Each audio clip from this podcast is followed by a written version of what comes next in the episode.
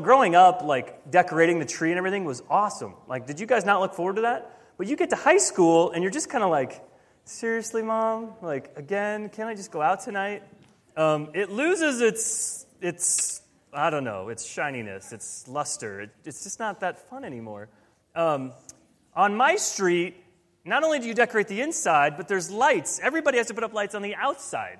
Um, and, and you could say, Brad, you don't have to put up the lights outside. But I would say, yes, I do, because our whole street, everybody has lights. And I would be the Scrooge that doesn't have lights. And some of our neighbors know that I like work at a church, and they might be like, you're a Scrooge and a pastor. And that doesn't, that doesn't jive. Where's the lights at? So, who's the first guy that looked at his house and said, let's put lights on the roof? Let's go to the edge of the roof and hang the lights there. That's a great idea. Who ever thought of that? We have grown men trying to like stay stable on their roof and going to the edge and hanging up the lights. Now, lucky for me, five years ago, my father in law fell off the roof, taking the lights down. And my wife actually saw him fall, I think, from inside the garage. ER uh, or ambulance was called. And so, and so I get a pass on getting on the roof, which is terrific.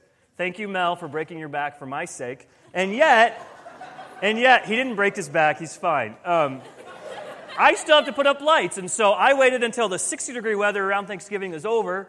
And uh, a week later in the 40s, I just dreaded, like, I gotta put these lights up on a railing, on the tree, whatever. Now it looks nice. I'm not a Scrooge. Decorations. Okay, here's presents. Presents make Christmas complicated. It's great to receive presents. You guys are getting you guys are getting out of the phase where you still receive presents, but now you're in high school, you got to buy presents. You probably did that since middle school. But you also have to buy presents. You got to get something for mom and dad. Maybe some of you don't, and that's bad for your parents. Um, but for your siblings, maybe there's step siblings, you have to go and buy presents. So you go to the mall, and where do I start? And that's complicated. Um, okay, and then when it comes to Christmas Eve, okay, people you don't like come to your house. That complicates things. That's not always a great time. People you're related to. Um, a lot of times, so it's like uh, or you go to your Uncle Bill's house, and therefore people don't come to your house, but you are the people that they don't like, and now you're at their house. And you haven't talked to your cousins all year long, and they're just kind of awkward, and that one cousin, he, I don't know, he's just, he's just weird, and it's awkward and it's complicated. By the end, by the whole end of the trip, you and your cousins are like, great, but before that, eh, like we haven't talked all year, and what's your name again? It's complicated. Oh, and then this. On Christmas Eve, this complicates things. There's those parents out there, and there's a lot of them. Um, some of you, you, you're used to this. Everything has to be perfect. Why? Because it's Christmas Eve. Everything's going to be perfect. In fact, this is awesome. We were, uh, I was hanging out with uh, Isaac and Maria. I was talking to them like a week ago. Um, and Isaac and Maria, Maria said this. They were, they're going to, their, to her parents' house this Christmas. And she particularly was talking about how stressful it was going to be this year and you know maybe we should host but they would never go for that. And my mom's like all about it. And she talked about the stress of these expectations. And i was kind of like what expectations are you talking about? And i don't remember the exact phrase but i think she said something like um, here's the expectation. The expectation that 100% of the time is wonderful family time. It's wonderful. 100% of the time has to be wonderful family time isn't that nice? Isn't that so sweet? But we all know how that goes, right? When everything has to be perfect. It's this disaster. You go to Christmas Eve, or you go to church on Christmas Eve? Most of you do.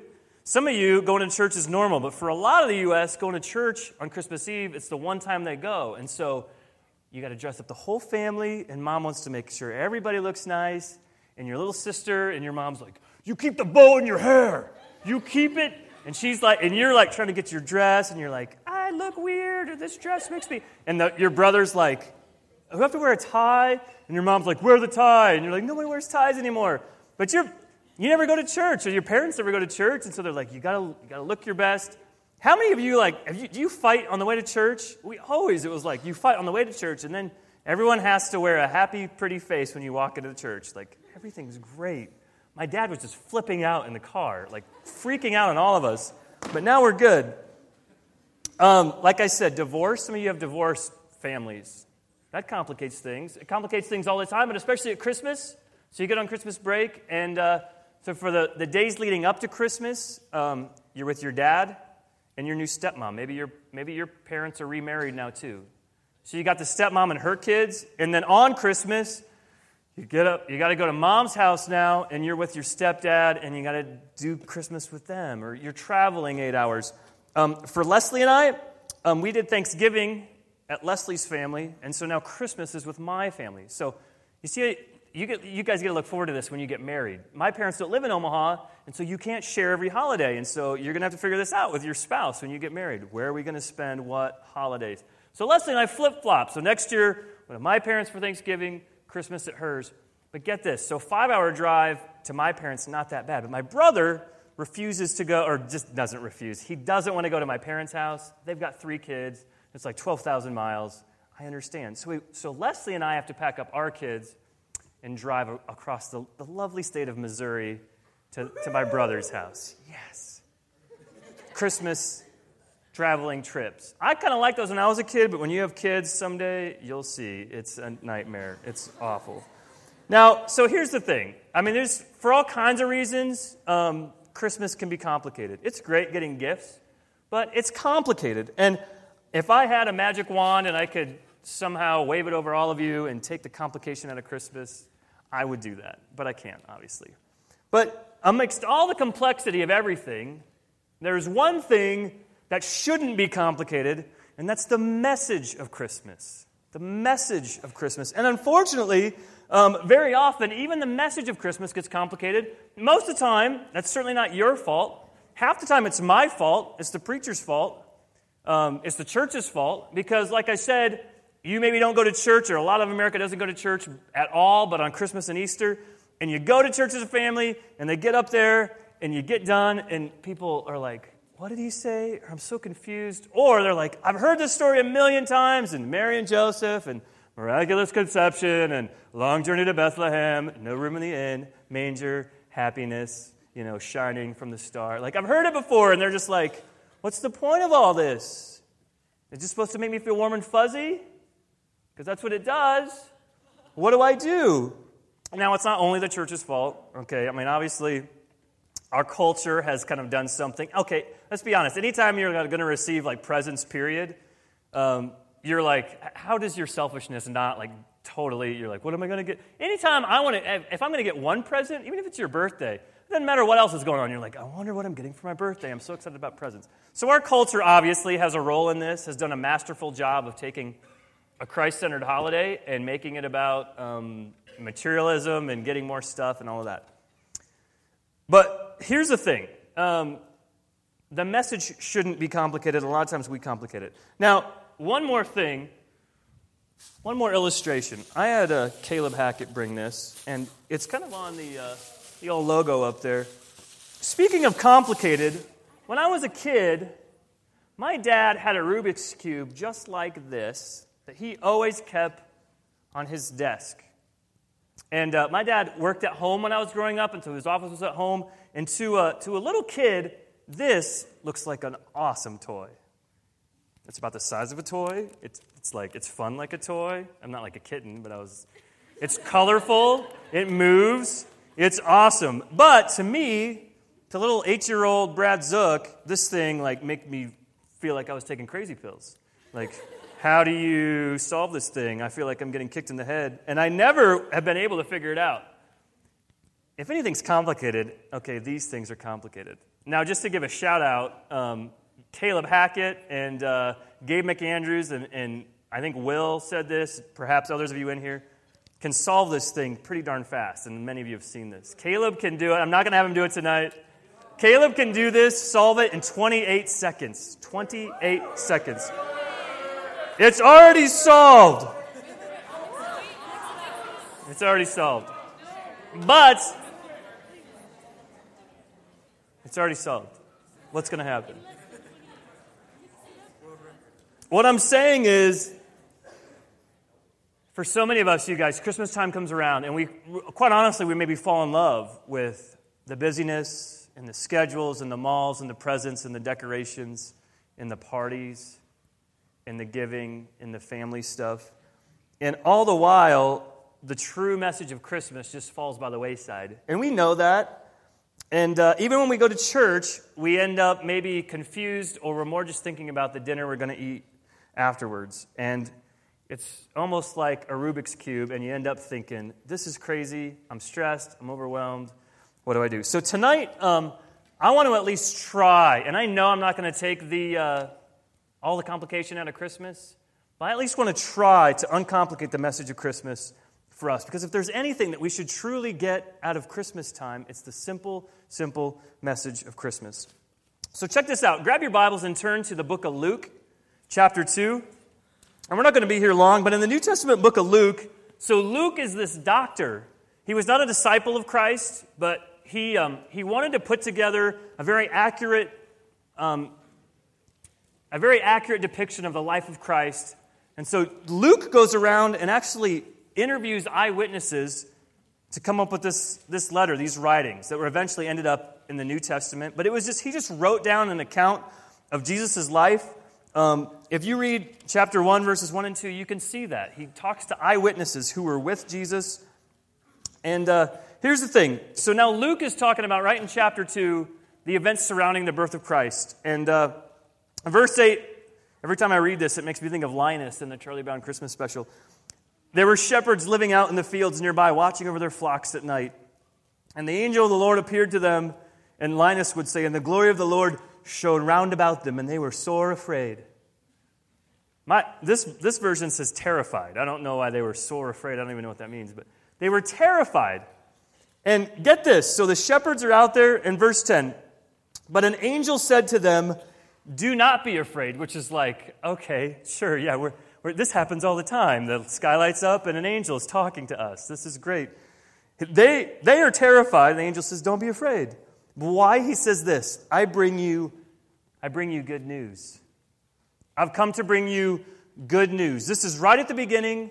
Jesus has just been born, and the angel says, Check it out. This is good news. That's where we get the word gospel. We've talked a ton about the gospel in the past couple years. In the Greek, this word is uh, euangelizo, or I've said before, euangelion, which is where we get the word evangelism. Um, euangelizo, it literally means what this word means is proclaiming glad tidings, proclaiming the proclamation of good news. In fact, in the Greek, good news, it's all just that one word. There aren't two words in the Greek, which is what this was originally written in. One word. This evangelizo has, has the goodness in it. It's just proclaiming good news, glad tidings. And so the angel says, I bring you good news of what? Of great joy. Great joy. That will be for who? For all the people. For all the people. Not just for you shepherds, not just for Jewish shepherds, not just for Jews in general, not just for people in the first century, for all people. Good news of great joy for all the people. He says, Today, in the town of David, get this, a Savior. They were longing for this Savior. We just talked about this in the last series. They were so longing. A Savior is here. He's been born to you. He's Christ. He's the Messiah, the anointed one, the Lord. He's the Master. He's the one who we've all been longing for, and He's here, and it's good news. So here's the thing even if we stopped right here, and we're going to go to a different book, an angel comes to the shepherds right at the beginning and says, Look, all this Jesus, Messiah, Savior, Son of God, everything, he goes, Make sure you do not miss that the fundamental message is good news. And so I would say just this if there's anything ever about Christianity, about the message of Christmas, about the church in general, that has ever not been good news to you, that has ever struck you the wrong way, then maybe somebody has represented Christianity poorly. Then maybe somebody has given you a bad representation of Christianity. That whoever it was or whatever it was for you that caused the church to be bad news, the angel's saying, Look, this is good news. Now, we need good news. Our condition right now is not the greatest news. We'll kind of get to that. But if there's anything that, about church, about God, about Christmas that is complicated, the angel here says the simple, simple message is it's really, really good news. It should bring you great joy, more than that new iPod or whatever you're getting for Christmas. Here's the thing if, if it's good news, I've said this before, then that means something good is has already happened, has already been done, or will happen. Good news means it's not good advice. That if you think fundamentally church is all about the thou shalt not, thou shalt not, no, no, no, you can't, you can't, you can't, it's fundamentally good news. Have you ever, if anyone's ever said to you, you know what, son, you better get your act together, have you ever thought of that as good news? No, that's not good news. You just can't even reconcile that with good news. It's good news like, hey, you need to, you need to clean your room. Oh, that's not really good news. Good news is there's no homework this weekend. Good news is you just got an A on that Algebra 2 test you took. It's, it's proclaiming glad tidings. It's a good report. Good news is we're going to Disney World over Christmas break. But it's never this condemning, thou shalt not, thou shalt not. So it's not do more, it's look at what God has already done for us. It's really good news. So here's the thing I want to be crystal clear here. The message of Christmas is guess what? 100% good news. Okay? Write that down. I know that's like profoundly new and insightful, but write that down. So we're going to go to one more passage tonight.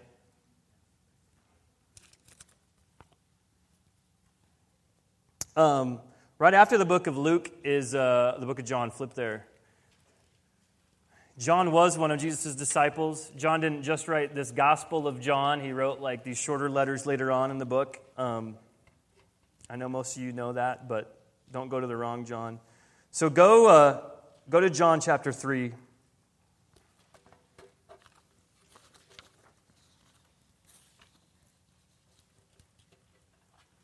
Um, here's how close John was to Jesus. One, and again, maybe you've heard this before. Jesus, or John referred to himself as the, the one that Jesus loved, the disciple whom Jesus loved. Um, John was so close to Jesus that as Jesus is hanging on, on the cross, Jesus says to Mary, Mary, behold your son. And to John, he says, behold your mother. Um, okay, so there's like close friends, and then there's relatives, and then there's people that you leave your mother with when you know you're going to die or your kids with. Um, I, I, even kind of wrote this. A lot of you leaders in here, maybe you've gone on a trip before, and uh, maybe it was far away, and you wrote up a will. About a month ago, a little over a month ago, James and Carly Prush, who are right back here, went on a trip. Didn't have a will. They have a one year old girl named Bailey, and uh, so they made up a will, and I got to be a witness to that, and James signed that because there's friends, there's close friends, but then there's the people that James and Carly put on that will, and I don't know who it is, that they would leave their kids to. Who is that? Well, to Jesus, that was John. That's how close John was to Jesus. And so, can you imagine? John, I think, is an older, older man now as he's writing this, this book. Um, can you imagine how popular John must have been? He'd been with Jesus, and Jesus is long gone at this point. Like, say you had a great grandpa or a great great grandpa who's really famous, and uh, maybe he died, but you found out that there was someone still alive that knew your great great grandpa. Would you not like want to go and love to like drill them with questions like, John, just tell us about Jesus. Tell us about the things he said. What did he do? And so John writes all this stuff down. Um, so here's the thing you guys have heard of Nicodemus, some of you, Nicodemus, John 3. You've heard this whole story many times. But so John's recording this conversation with Nicodemus. Nicodemus is a Pharisee, comes to him at night. He's kind of afraid of the other Pharisees. And they have this conversation. And so Nicodemus asks him a question. And they go back and forth. So he asks, and Jesus says this, and then Nicodemus says this, and then Jesus says, Really? You don't get it? And Nicodemus, and then Jesus, and eventually we get to this. In the middle of the story, you probably know where I'm going. John records these words of Jesus that are obviously the most famous words of Jesus that John records. And in fact, they're probably the most famous words in the entire New Testament, maybe in the whole Bible.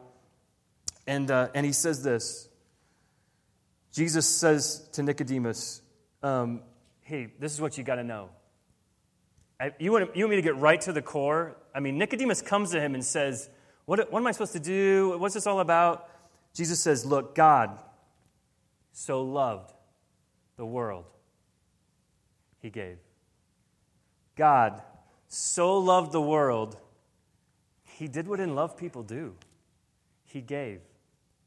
He gave his one and only Son, that whoever believes in him won't perish, will never perish, but have eternal life. God so loved, he gave. Now, one point of clarification here. Those of you that are new to church, I just always kind of think of you. He gave his one and only son. Real quick, that does not mean, when you see that in the Bible, no, some of you may be confused about this, you're new to the Bible. No, that that doesn't mean that God the Father had, had like a relationship with Mother Nature or something, and they had spirit babies, and one of them was Jesus.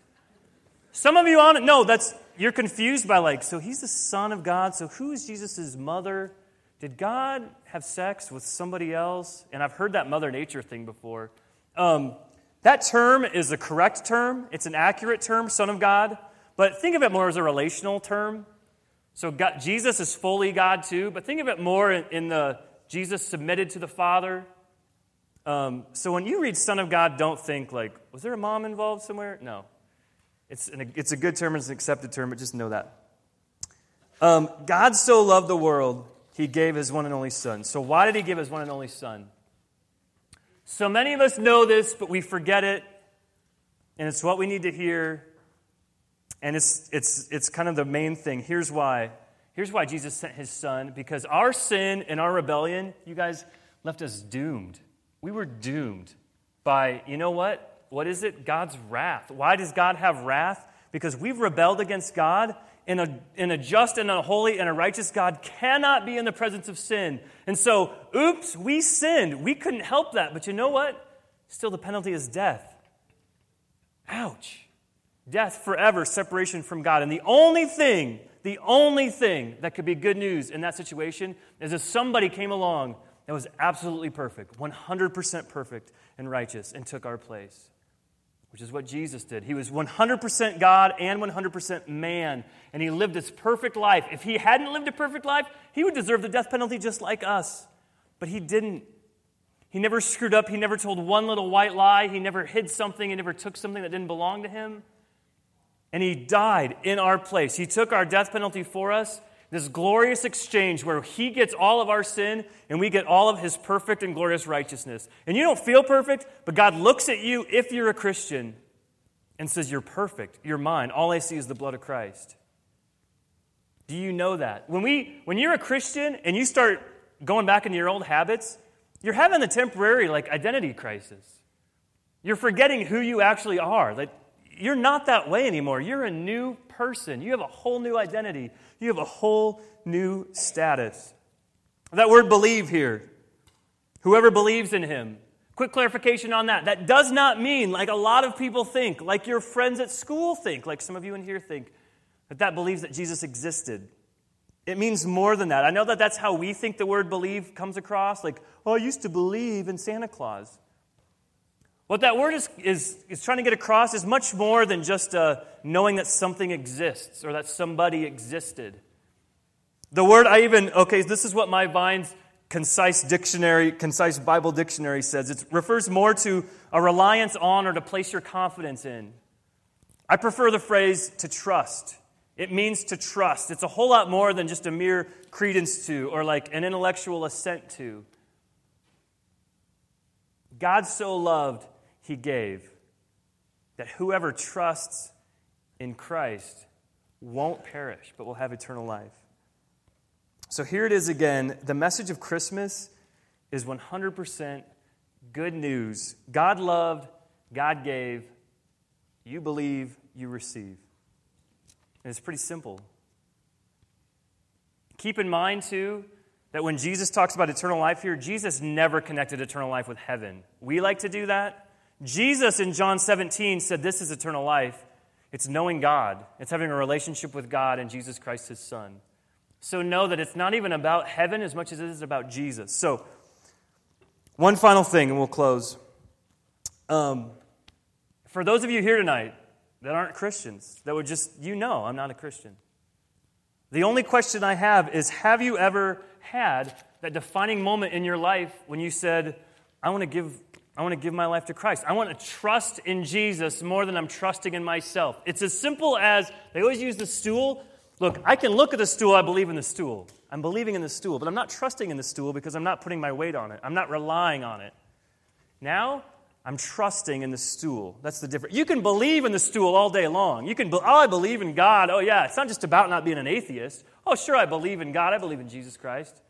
So I'm saved, right? No, no, no. The Bible says trust. Put your faith in. Who are you relying on? And so the question is have you ever given your life to Christ? Have you said, Jesus, I realize I've, I've messed up and I need a perfect substitutionary Savior. I need a perfect Savior. I need a Messiah. I need, I need God to come and rescue me. And that's exactly what He'll do. And so you could pray a prayer tonight that we'll pray in just a second. And you can say, God, I'm, I'm giving my life to you. I want to put my trust in you. I'm tired of trusting only in myself. Um, for the rest of you, a lot of you in here, you say, like, yeah, I'm, I'm a Christian. I've been a Christian for 10 years. At one point, if you've at one point in your life already done that, you do need to ask yourself the same question Do I truly want Jesus? Or do I just want God's stuff? Do I just want blessings? Do I just do this because I want a good life, a happy life, a comfortable life? Do I just do this, all of this? Pray, read my Bible, go to church so I can have heaven? Do I secretly love my sin and I can't give it up?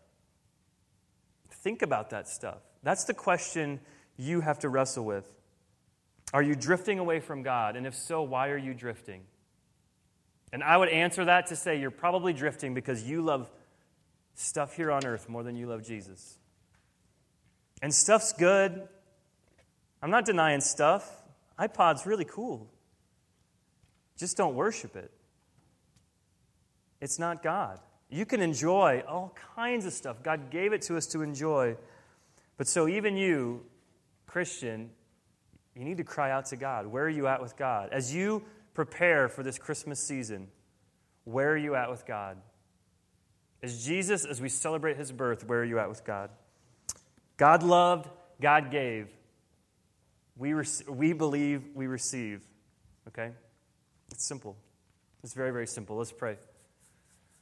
Father, um, God, this time of year, there's just so much. There's just so much that gets in the way. There's so much to do, there's so much to think about. And God, so, so much of it is very, very good. But it distracts us from you, God, and it distracts us from the true message of Christmas, and it complicates things. And so, God, I know that most of us in here tonight, this was not brand new news, but God, it's not. I pray that we wouldn't move past the gospel that we would realize that every day we need the gospel. But so, God, there are people in here tonight that maybe have never prayed and said, Jesus, I want to do life with you. I, want to, I want you to come into my life. I, I want to place my trust in you. I'm tired of being my own master. And so, if that's you tonight, you can just pray that simple prayer. The prayer doesn't save you, but you can just say, God, I want you to be my heavenly Father. I've screwed up, I've sinned, I've made all kinds of stuff. And God, I'm tired of being the master of my life. I want to put my trust in you. God, I trust you for my eternity. I trust you for salvation. Jesus, I want you more than I want my sin. And so I want to give my life to you tonight. And it's it could be whatever, as simple as that. God, for the rest of us, I pray that we would cry out to you tonight. God, some of us, we've got secret sin. And we just keep it all to ourselves. And God, secretly, we love it. And we we do all this stuff and it's fine, but God, we're living an identity crisis. And God, we're new, and you say we're new, and we intellectually we know that, but we're not living it out. God, I pray that we would come to terms with that. I pray that we would cry out to you, that maybe tonight we'd, we'd repent. We'd turn away, which is what that means from that stuff, and we'd turn to you. So, God, we need you tonight. Thank you for your word. Thank you for what it has to teach us. Thank you for the simple, simple message of Christmas. We pray this in Jesus' name. Amen.